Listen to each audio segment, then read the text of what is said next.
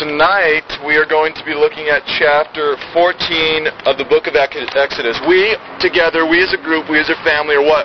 We're reading through the Bible. And we have landed on Exodus chapter 14. I think probably one of the one of the most, probably if not the most well-known chapter in the Old Testament. There probably is none greater than this one here. There's been movies made about it. It's just crazy how the Lord just had it land perfectly on Tuesday night and it gets to be taught. I'm going to briefly, I know I say that, briefly give an overview of just the last six chapters of what has happened last week. Nothing like we did before the week before. Just the week before the week. Nothing like last week. Just real quick, just real sweet things that we can look at and see little quick points, okay? In chapter 8, do you remember all the way back? Chapter 7, does anybody remember what happened last week? Chapter 7, what was taught on? Come on, come on, come on, come on, come on. Come on. Huh? Uh, Moses and his brother kept on telling Pharaoh, uh, Yes. "Don't. Yes. And then yeah, and then what what? I heard snake over here. Yeah. Yes, remember remember the snake throw down, remember the blood. Snake ate the- All right. Well, anyways, chapter 8. Remember Moses and Aaron go to the uh, go to Pharaoh, let the people go. He's like, "Uh-uh. Okay. Don't want to do that. Frogs are coming. Guess what? Frogs are coming." And frogs come and they take over the entire land of Egypt. I mean, they swarm the land of Egypt like you've never seen. Did you notice the phrase there in chapter 8? Did you notice that one phrase? Does anybody know? When did Pharaoh say that he wanted the frogs gone?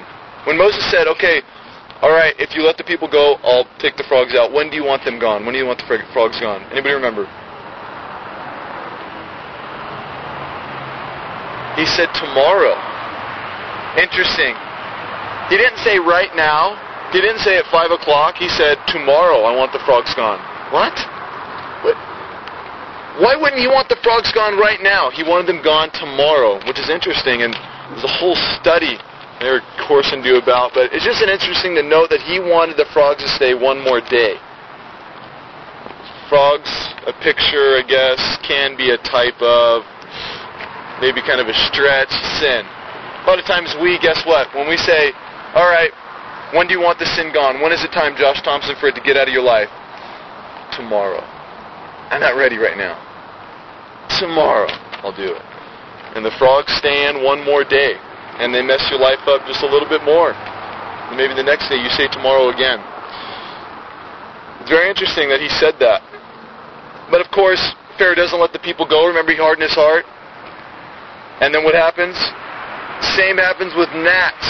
The gnats, the dirt. Moses comes and the dirt on the ground becomes gnats. You know gnats. I mean, you go over like San Bernardino, it's like Redlands. Dude, there is gnat. Norco? Is that, is that anybody know Nor- Norco gnat? Oh. I am not down for that. Gnats that get in your face and in your ears and just, I don't even know how they withstood that. And he's like, okay, please, you know, let the gnats go. And of course, Moses goes and makes them go, but Pharaoh doesn't keep his promise. He lies again. He lies. I mean, I, I would love to count how many times Pharaoh lies. Straight to Moses' face. Move on next to chapter 9. And we see, next thing, Moses and Aaron walk up again. Guess what? Remember we talked about it last week at the agape feast, remember? Comes up, let the people go. Nope, not doing it. Oh, if you don't let the people go, then all the livestock in the land are going to die. Every animal, they're all going to die. They're going to drop dead. He's like, no. They all start dropping dead. Guess what? All the livestock in where? Egypt only. Egypt only. Egypt only die. The Israelites, where they're staying, their, their cattle does not die. And then, of course, he still doesn't let the people go. He hardens his heart more. Then Moses takes ash. Remember, he takes the ash and he sprinkles it when he comes up to Pharaoh in, in his face. Not in it. If he took the ash and threw it in his face? No, he didn't do that. He was like, he took the ash and he he let it go in the air, and it, it says it flew to the heavens. What happened is that ash became boils on the people's arms, on their bodies. Boils. I mean, sick boils. I can't imagine. Boils all over the body. Remember, boils so bad that what? the magicians, remember they couldn't come even and stand before Pharaoh because they were so messed up. It's like chicken pox times 20, you know? It's like just chicken pox that are that big on you or something. Just these giant boils. Absolutely amazing. And then he hardens his heart some more. Pharaoh gets ticked. Then Moses comes and tries to tell them again. He says, Listen up. He's like, if you don't let the people go, hail. Remember, hail is going to come on the people. But what does God do? Do you guys remember the grace story? He says what? He gives Pharaoh a hint. And he's like, listen, man, if you take all your cattle out and put them inside, the hail will come down and will not kill them. But if you leave them outside and you leave your servants outside, they're all going to die. God allows, shows grace and mercy upon them, those people and gives them a, a, a sneak preview or a hint to what's to come. He gives them the hint so they can run from judgment. I just, man, our God is so good. And He has given us that hint so that we can run from judgment, hasn't He? In our lives, with sin, hey, don't do that. You're going to get jacked up. You're forgiven. You're going to get jacked up if you do it. Confess with your mouth that Jesus is Lord, and you'll be saved from the real hail, the real hell. It's not going to rain down on you. Me neither, because we've been saved by Christ. He gave us that door in. And of course, Pharaoh doesn't let the people go even after the hail. I want to read uh, the Halley's Bible Handbook here. Just I want to actually read the note here on chapter 10 um, of Exodus, and I had it marked out, but of course, here it is. The next plague. Do you remember what it is? Locusts. Locusts. Listen to this. Locusts were one of the worst of the plagues. One of the worst. Now, why? They came in vast clouds and would eat every green thing. At night they would cover the ground in layers to a depth of four or five inches. Do you hear that? Four or five inches. That's about that big right there. Four or five inches. That's how thick the locust would be on the ground. But listen to this.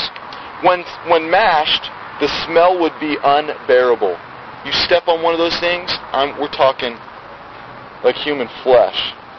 The mere threat of locust plague was caused or caused Pharaoh's officials to beg him to yield.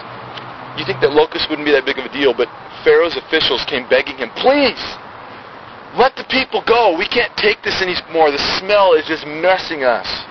And we cannot take all these, I mean, they're everywhere. Look at this. They're in our house, in our food. They're in everything. We cannot get rid of these guys. And look, all the vegetation is gone. There is nothing green. Everything. Can you imagine if locusts swept through this land right here? All the grass gone. Dirt. The trees gone. Everything messed up. So that's why this is one of the worst of the plagues. And then we know also in chapter 7, the plague of darkness was a, a direct blow to the Egyptian god Re or Ra, they call him. It's the sun god. You remember Moses came and says, what? If you don't let the people go, darkness is going to come upon the earth for three days, and it did. It's like a slap in the face to the Egyptian god, like, oh, you're not going to bow before the king and let the people go? You're bad. You're not going to listen? Pharaoh, you've lied like 50 times. You keep saying you're going to let the people go, and he doesn't.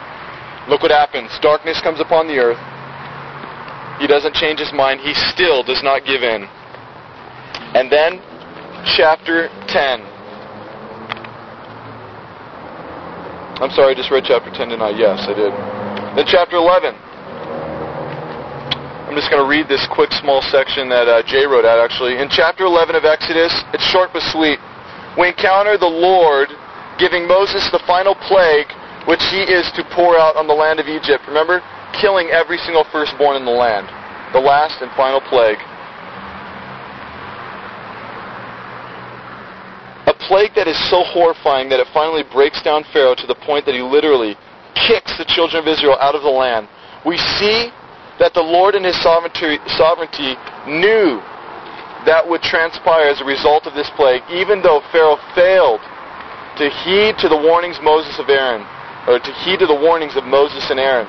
What a sad and tragic day this was in Egypt.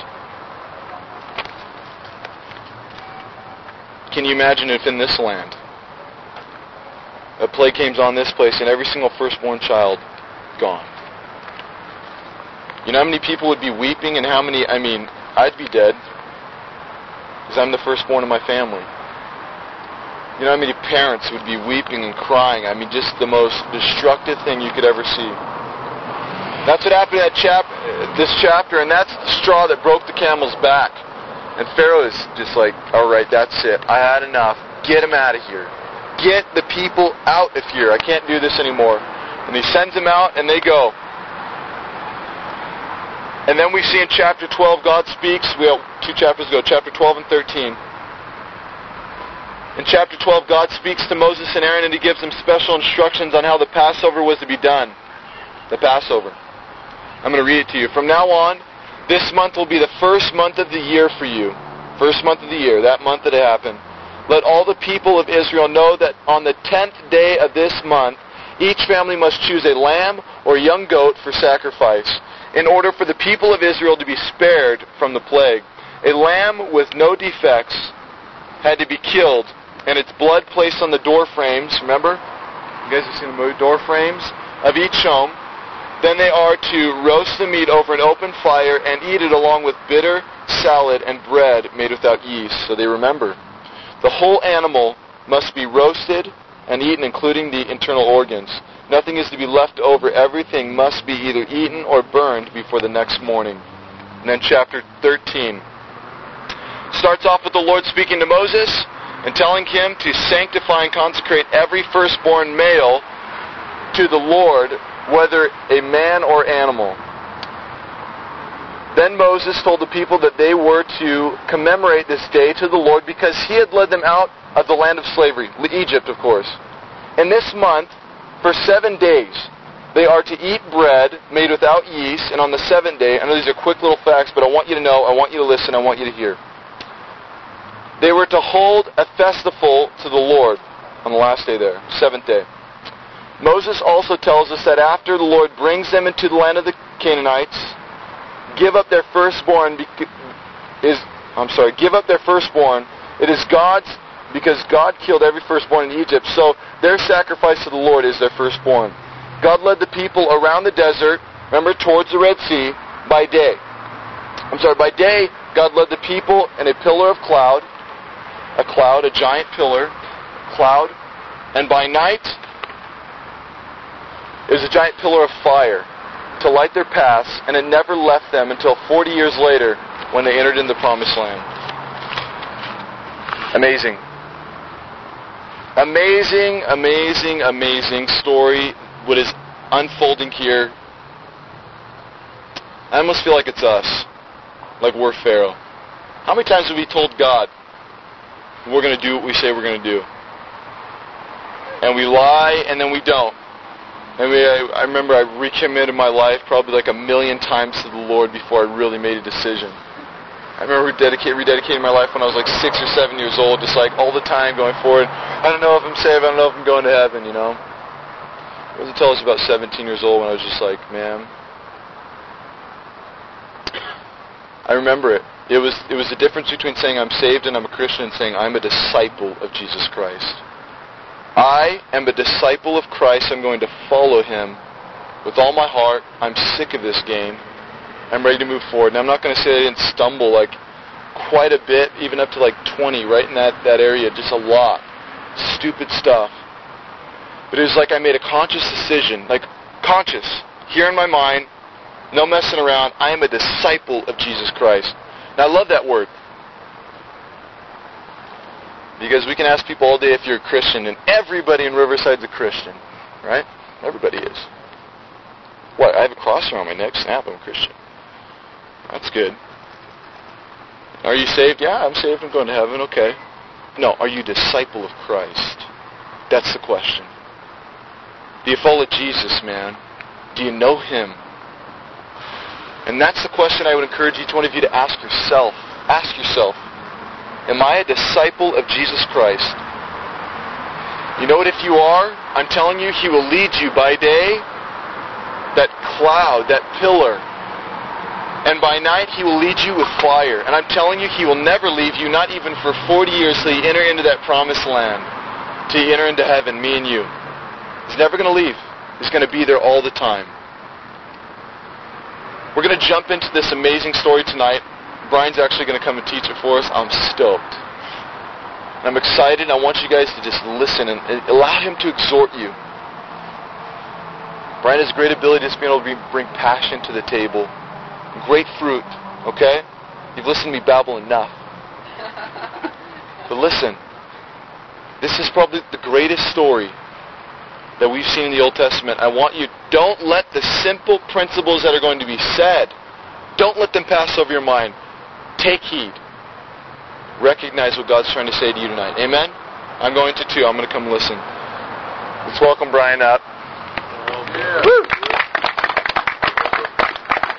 I'm scared now because he like pretty much pumped me up for something that I couldn't even really uh, obtain much because uh, Josh is actually speaking this Friday at college and career, and he didn't have time to speak for today and prepare. So I had about four hours to.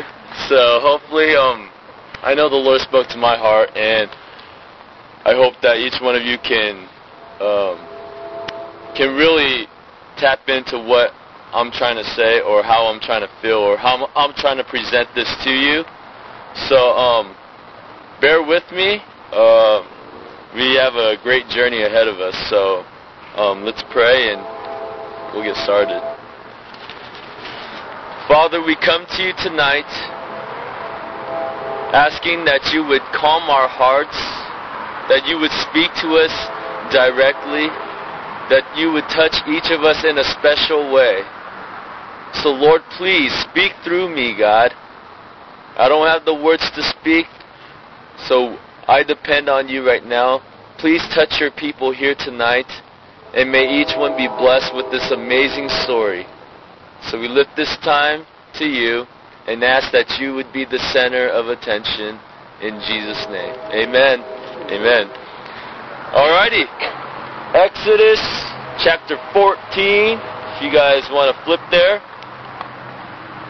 right before I left the house, I really didn't know a title. I was like, so what kind of a title is this? I, I need I need a title, you know, because throughout you know throughout great speakers, each person that always presents a Bible study always has a title and so on. So I'm thinking in my head right before I get outside the house, and the only thing that came to my came to my mind was He is Lord. That's the title of tonight's mes- message. Is He is Lord. And the reason why is because He is Lord. I mean, we see it throughout, like Josh was uh, recapping last week's whole devotional, each chapter by day, that Pharaoh's just lying out of his brains. All these miracles, all these miraculous things are happening, but yet Pharaoh's he's not getting the point. He's not understanding that he is Lord. God is who he says he is. Pharaoh's not understanding it. And how many times in our lives we don't understand that? We, we, we, we go to church and yeah, yeah, God's Lord, Jesus is God, blah, blah, blah. But really, sometimes we don't understand that in our own personal life. Sometimes when I'm saying, when I'm telling you guys, like when Josh went to Israel and we had, you know, we went through Colossians, and I'm saying, man, take a walk with the Lord. You guys might look at me as if I'm crazy sometimes, you know, like, what are you talking about, Brian? Take a walk with the Lord. Or when I would say, hey, just pray about it, or ask the Lord for a sign and it'll come. Yeah, what sign? We, we always get to that point where we don't want to understand the Lord, where we won't let Him in or show Him something little in life. Just like every time we wake up every day, we should thank the Lord that He's given us a new day to live. Right?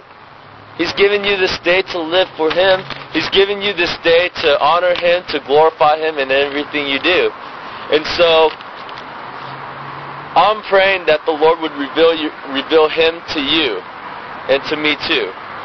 So as we start in verse 1 of chapter 14 in Exodus, it says, Then the Lord said to Moses, Tell the people of Israel to turn back and encamp in front of Pahai, it's Pi-hahiroth, between Migdol and the, and the sea, in front of Baal-zephon.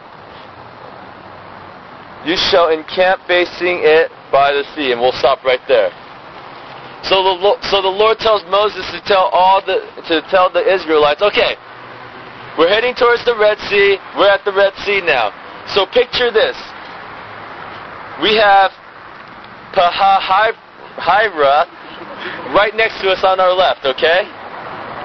And this Pahahira, this place that's it's called, is pretty much a place called the caves or the mouth, meaning caves, you know, because a cave has this has this mouth-looking shape.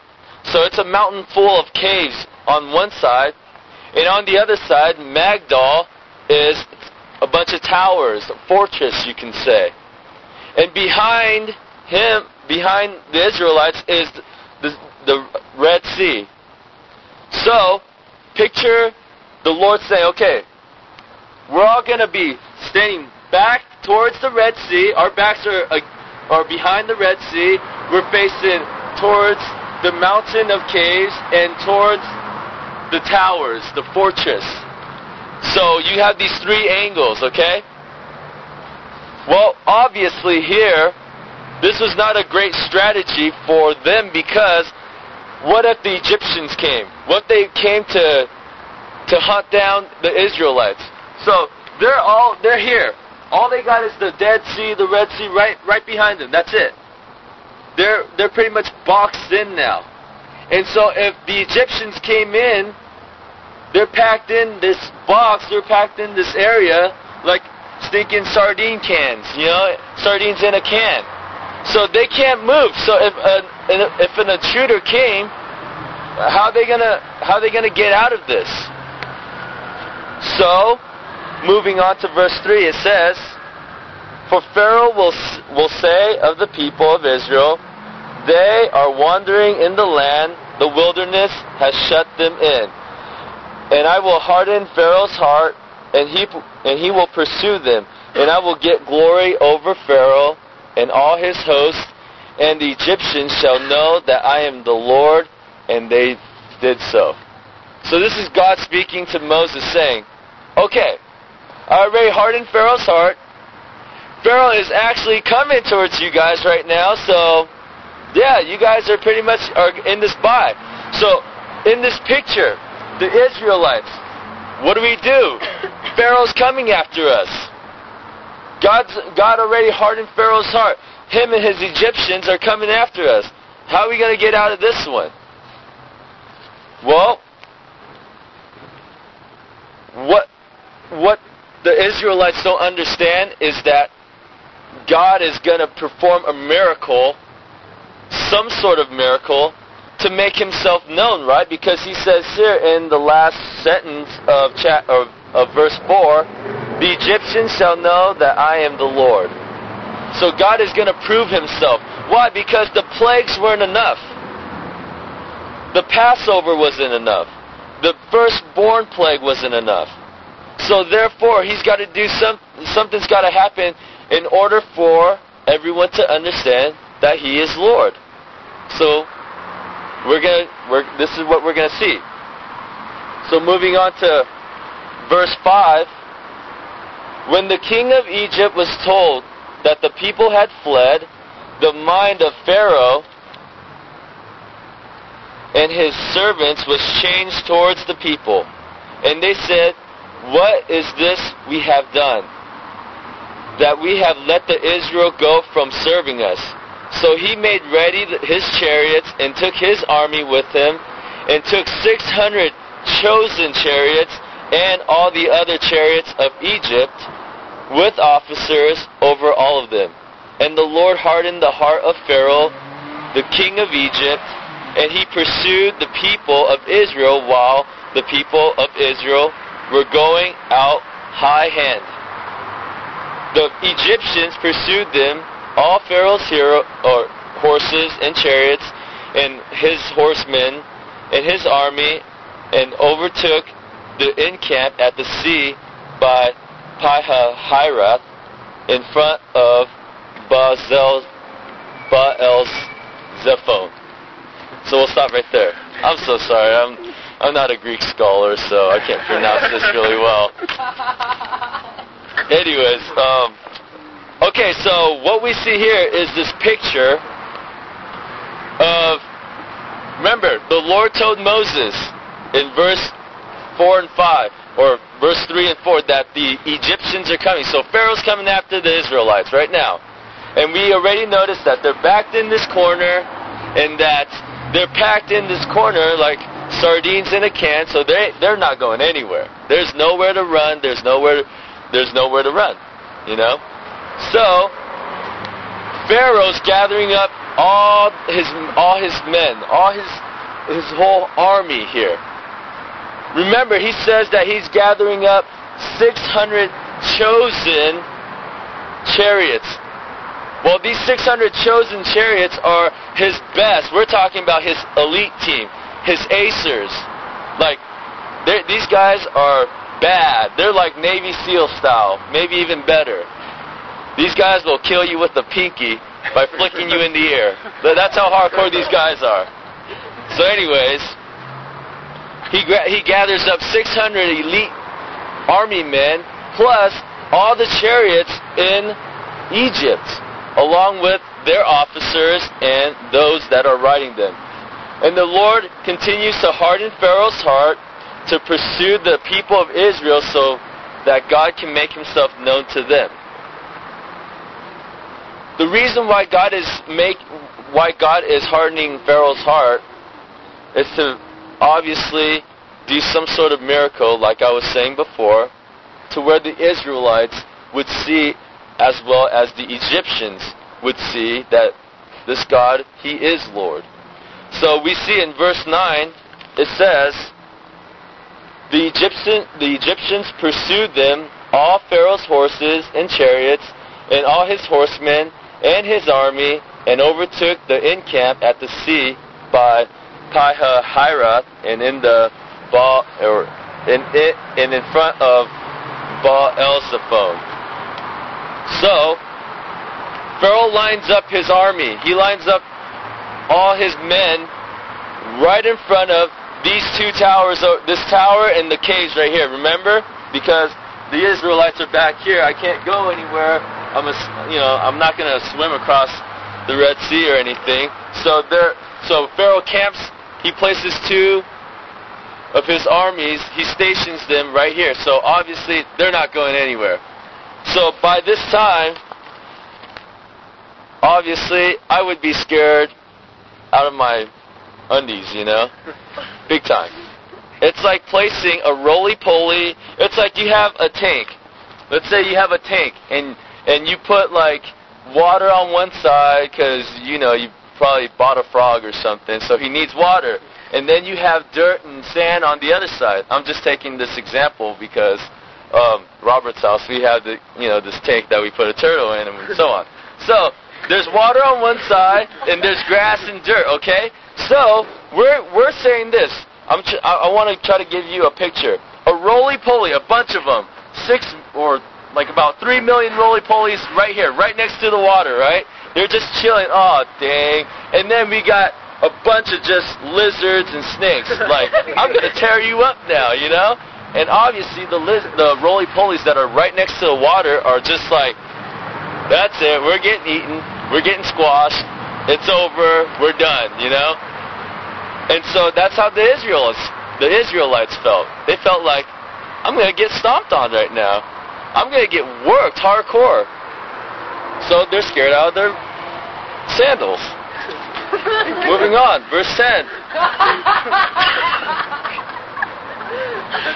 verse 10. Excuse me. So when Pharaoh drew near, the people of Israel lifted up their eyes, and behold, the Egyptians were marching after them, and the fear, and they feared greatly. And the people of Israel cried out to the Lord. They said to Moses, It is because of it is because there are no graves in Egypt that you have taken us away to die in the wilderness?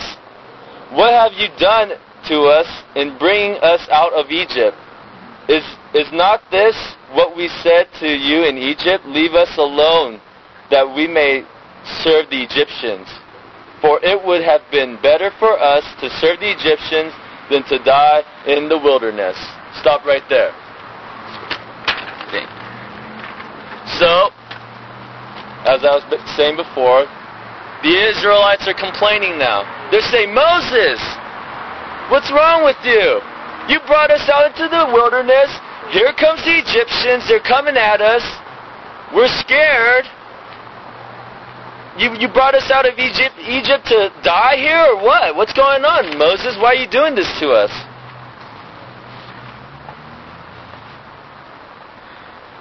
So as they're complaining, God is telling Moses, God, Moses knows what's going on already. So God is all, uh, always telling us, like, don't be afraid, be of good courage. Because in Psalm chapter 31, verse 24, it says, Be strong and let your heart take courage, all you who wait for the Lord. So as we see the the Israelites are being scared to death here, but Moses is just chilling. He's just like, oh great, here co- here's the Israelites complaining again. They're they're just whining about we're gonna die. You brought us out of Egypt to die. When Moses had the insight the whole time because God is speaking through Moses, or or actually to Moses, giving him insight on what to do. And Moses is just being a trooper and following along. So, how many times in our lives we're shooken up and we're scared, but yet Jesus, Jesus is hidden in our hearts. And we all know that, but yet we're always scared. We, we don't take courage. We're just like, oh man, I got SATs coming up. Oh wait, I gotta I gotta move to Sacramento to go to school or I have to do this or I have to do that. So many times in our life we're scared, but we forget one thing that Jesus is hidden within our hearts. And if you were here through the Colossians message, that the mystery of Christ is Christ within us. And so that's why Moses wasn't scared. He's just chilling, like listening to someone, you know, listening to them complain to him. You know, and sometimes I know Josh does that a lot to me. You know, I'm always complaining and whining and crying, and he listens to me, but he's always chill and relaxed. You know, and in the same sense, if we have Christ within our hearts, how often should we just be chill, relax, not worried about anything? Because what in Matthew chapter 6 it tells us not to worry, right? Not to worry about tomorrow, for tomorrow has its own worries. Today's troubles is enough for today. So I encourage you within this passage that please don't be worried. If you say you're a disciple of Christ, if you say that, you're saying this I trust in the Lord, I believe in Him. He's my life. He's going to carry me through this, this earth while I'm here. I trust in Him. There's nothing I should be afraid of. But to only fear God, and that's it. So hopefully that encourages you. But moving, but moving on, Israelites are complaining. Moses is just like, okay, okay, fine. In verse 13, this is what Moses says. And Moses said to the people, Fear not. Stand firm and see the salvation of the Lord, which he will work for you today. We'll stop right there. See the salvation of the Lord, which He will work for you today. Salvation in this verse right here is translated deliberate, deliverance. He's telling them, hey, why are you worried? God is on our side. He's going to deliver us from this. Can't you see it? He's led you by a pillar of cloud He's led you by a pillar of fire through the night. You can't see God. He's going to deliver you from this. What's wrong with you? Moses is just chillaxing. He's just sitting there like, dude, stand firm. Fear not. The Lord's going to deliver us. Paul tells us in Ephesians chapter 6 verse 11 to 13 to put on the whole armor of God that the that you may resist the devil. Obviously, Moses, he had God right there. And he, he's not afraid. In the same sense, us too, if we put on the armor of God, if we walk our daily lives saying, hey, Dave, I'm going to put on the armor of God today. You're going to be stoked on God today, this morning. Correct me if I'm wrong. If you wake up saying, Lord, would you please shield me up with your love and your, your, your spirit? Would you fill me anew today? Would you set my mind on heavenly things? Then that will carry on with you for that day. If you put on the armor of God, it will help you resist the devil. Haven't you found that in the hard times of your life, that's when the Lord fights for you and reveals himself for you or to you? When you when you go through the hardships, just like the Israelites are going through right now, as we read right here. For the Egyptians, second half of verse 13, for the Egyptians whom you see today, you shall never see again. The Lord will fight for you, and you have only to be silent. The Lord will fight for you. The Lord will fight for you. The Lord will fight for you. Wouldn't it be great if, let's say, we, you know, we're here, or let's say I'm walking down this back alley, and like I got like ten guys, just like they're just they're just you know doing their drug thing, and I overhear a conversation that I wasn't supposed to hear, and they turn at me, and they they just turn at me like, what the? Who's this guy? And I'm like, oh dag, I'm done. I would be scared, right?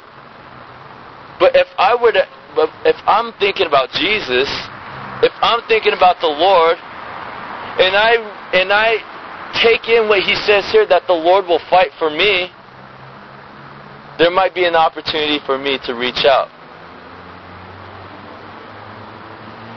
We must, we must understand this. We must understand that the Lord is on our side. If the Lord's on our side, who can be against us? No one.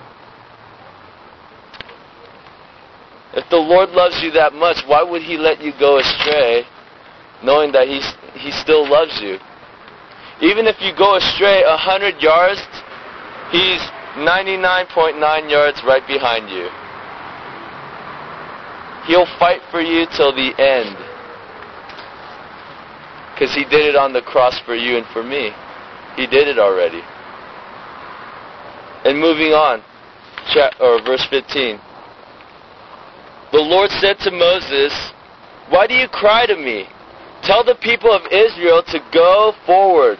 Lift up your staff and stretch out your hand over the sea and divide it, that the people of Israel may go through the sea on dry ground, and I will harden the hearts of the Egyptians so that they shall go in after them, and I will get glory over Pharaoh and all his host, his chariots, and his horsemen.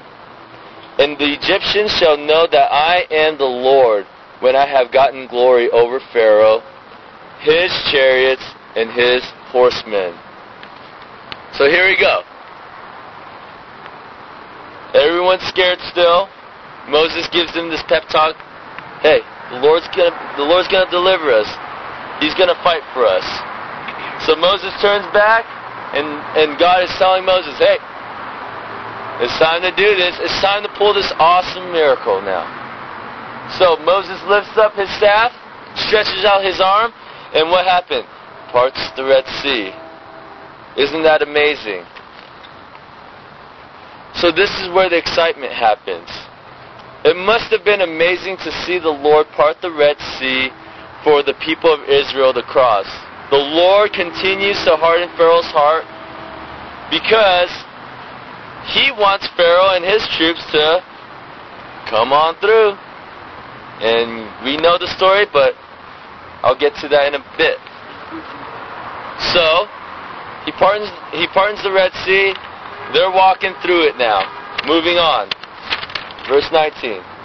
Then the angel of, of God, who was going before the host of Israel, moved and went behind them.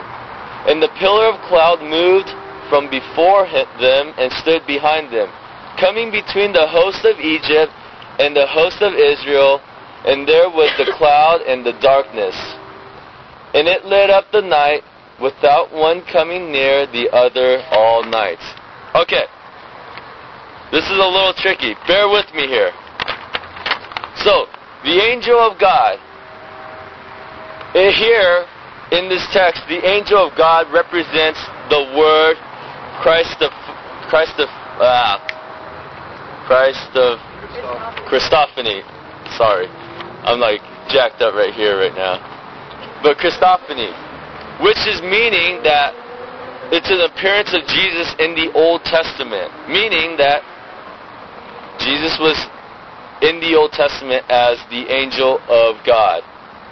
So, Jesus moved to the back of the line to watch over the people as they're moving forward. Meaning, remember, they're following this this pillar of fire, this pillar of clouds, all these things as they're going through. They're following this cloud. So as they're walking through the red the, the Red Sea, Jesus all of a sudden comes in an angel form and goes all the way behind the Israelites as they're continuing on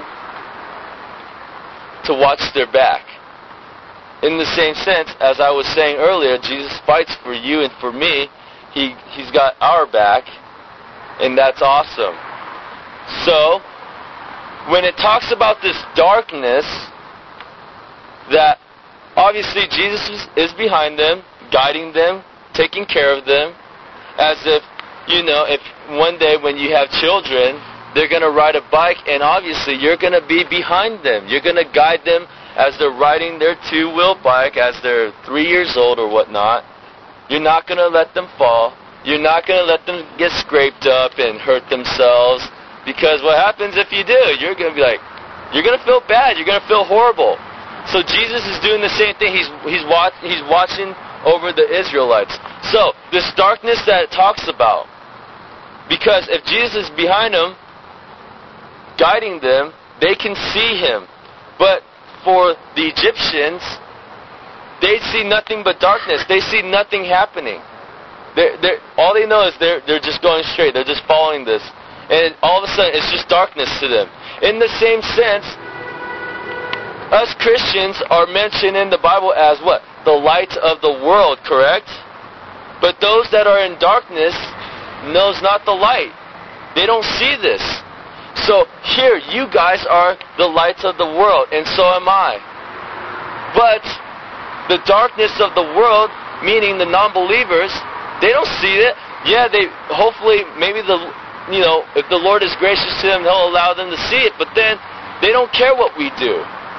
If you if you, if you notice, we have people that just walk by or drive by. They're just like they don't they don't care about what's happening.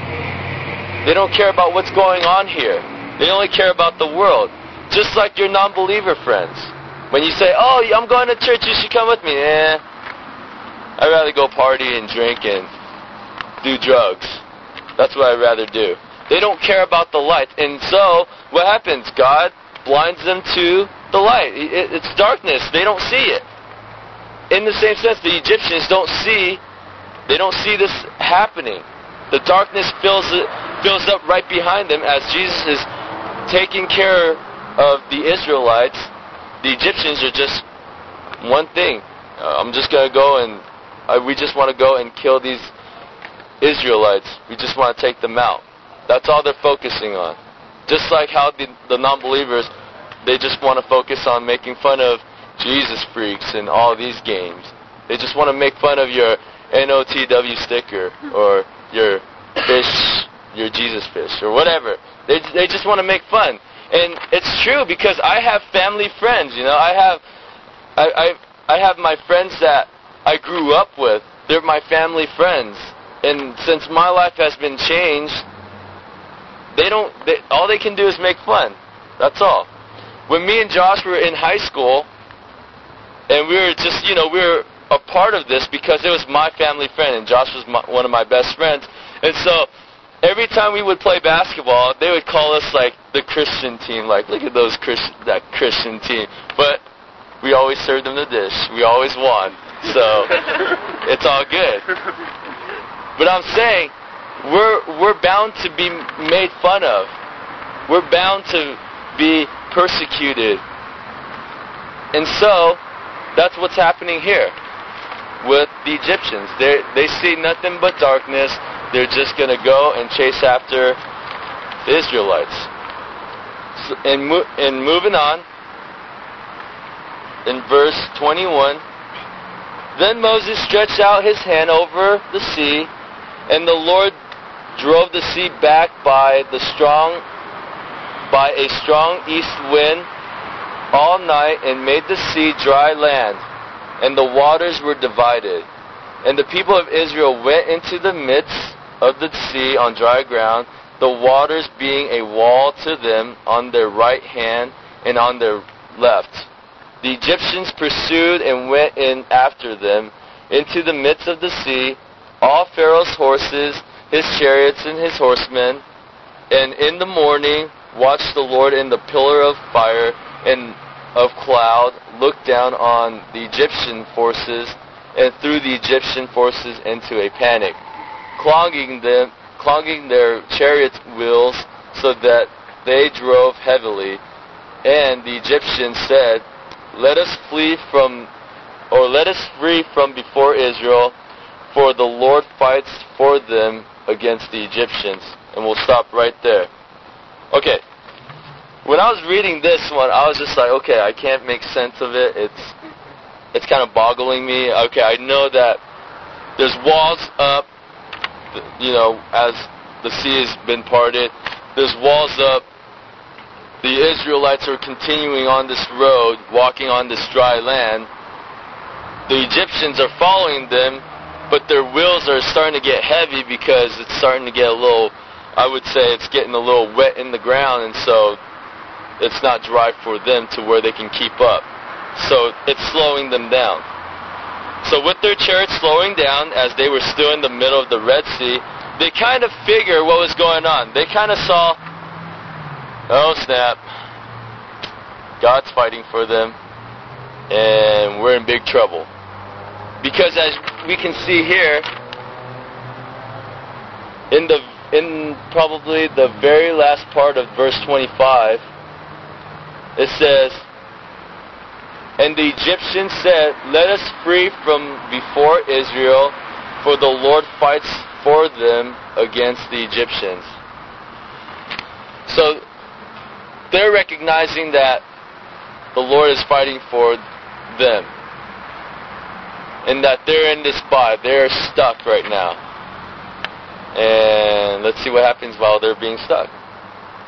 Verse 26. Then the Lord said to Moses, Stretch out your hand over the sea, that the water may come back upon the Egyptians, upon their chariots, and upon their horsemen.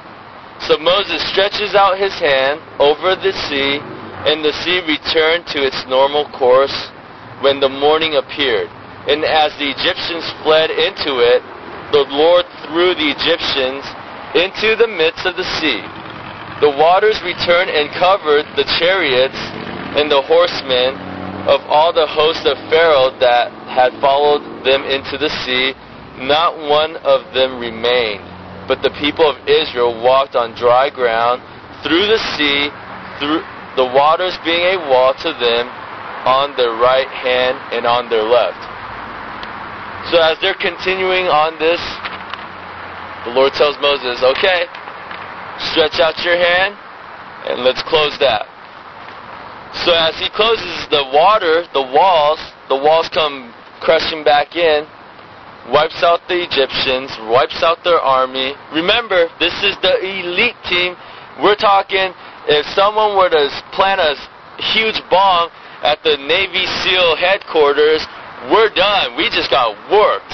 We just got wiped out. Or someone launched a missile towards our, you know, our army resources, we're done. We have no more firearm. We're done. We're getting worked. We're going to get owned. So, that's what's happening. The Egyptians get owned right here by the water as Moses stretches out his arms and closes the water upon them. and they're getting worked. They're just done now. And here it says in verse 30, Thus the Lord saved Israel that day from the hand of the Egyptians. And Israel saw the Egyptians dead on the seashore. Israel saw the great power that the Lord used against the Egyptians. So the people feared the Lord, and they believed in the Lord and in his servant Moses.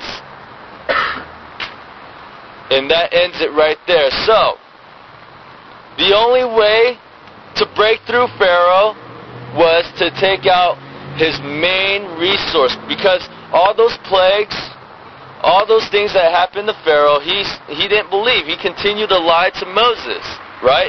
As we look back on the previous chapters, that everything that was happening to Pharaoh, the frogs, the flies, the you name it, it was there. All those things, Pharaoh was just like, he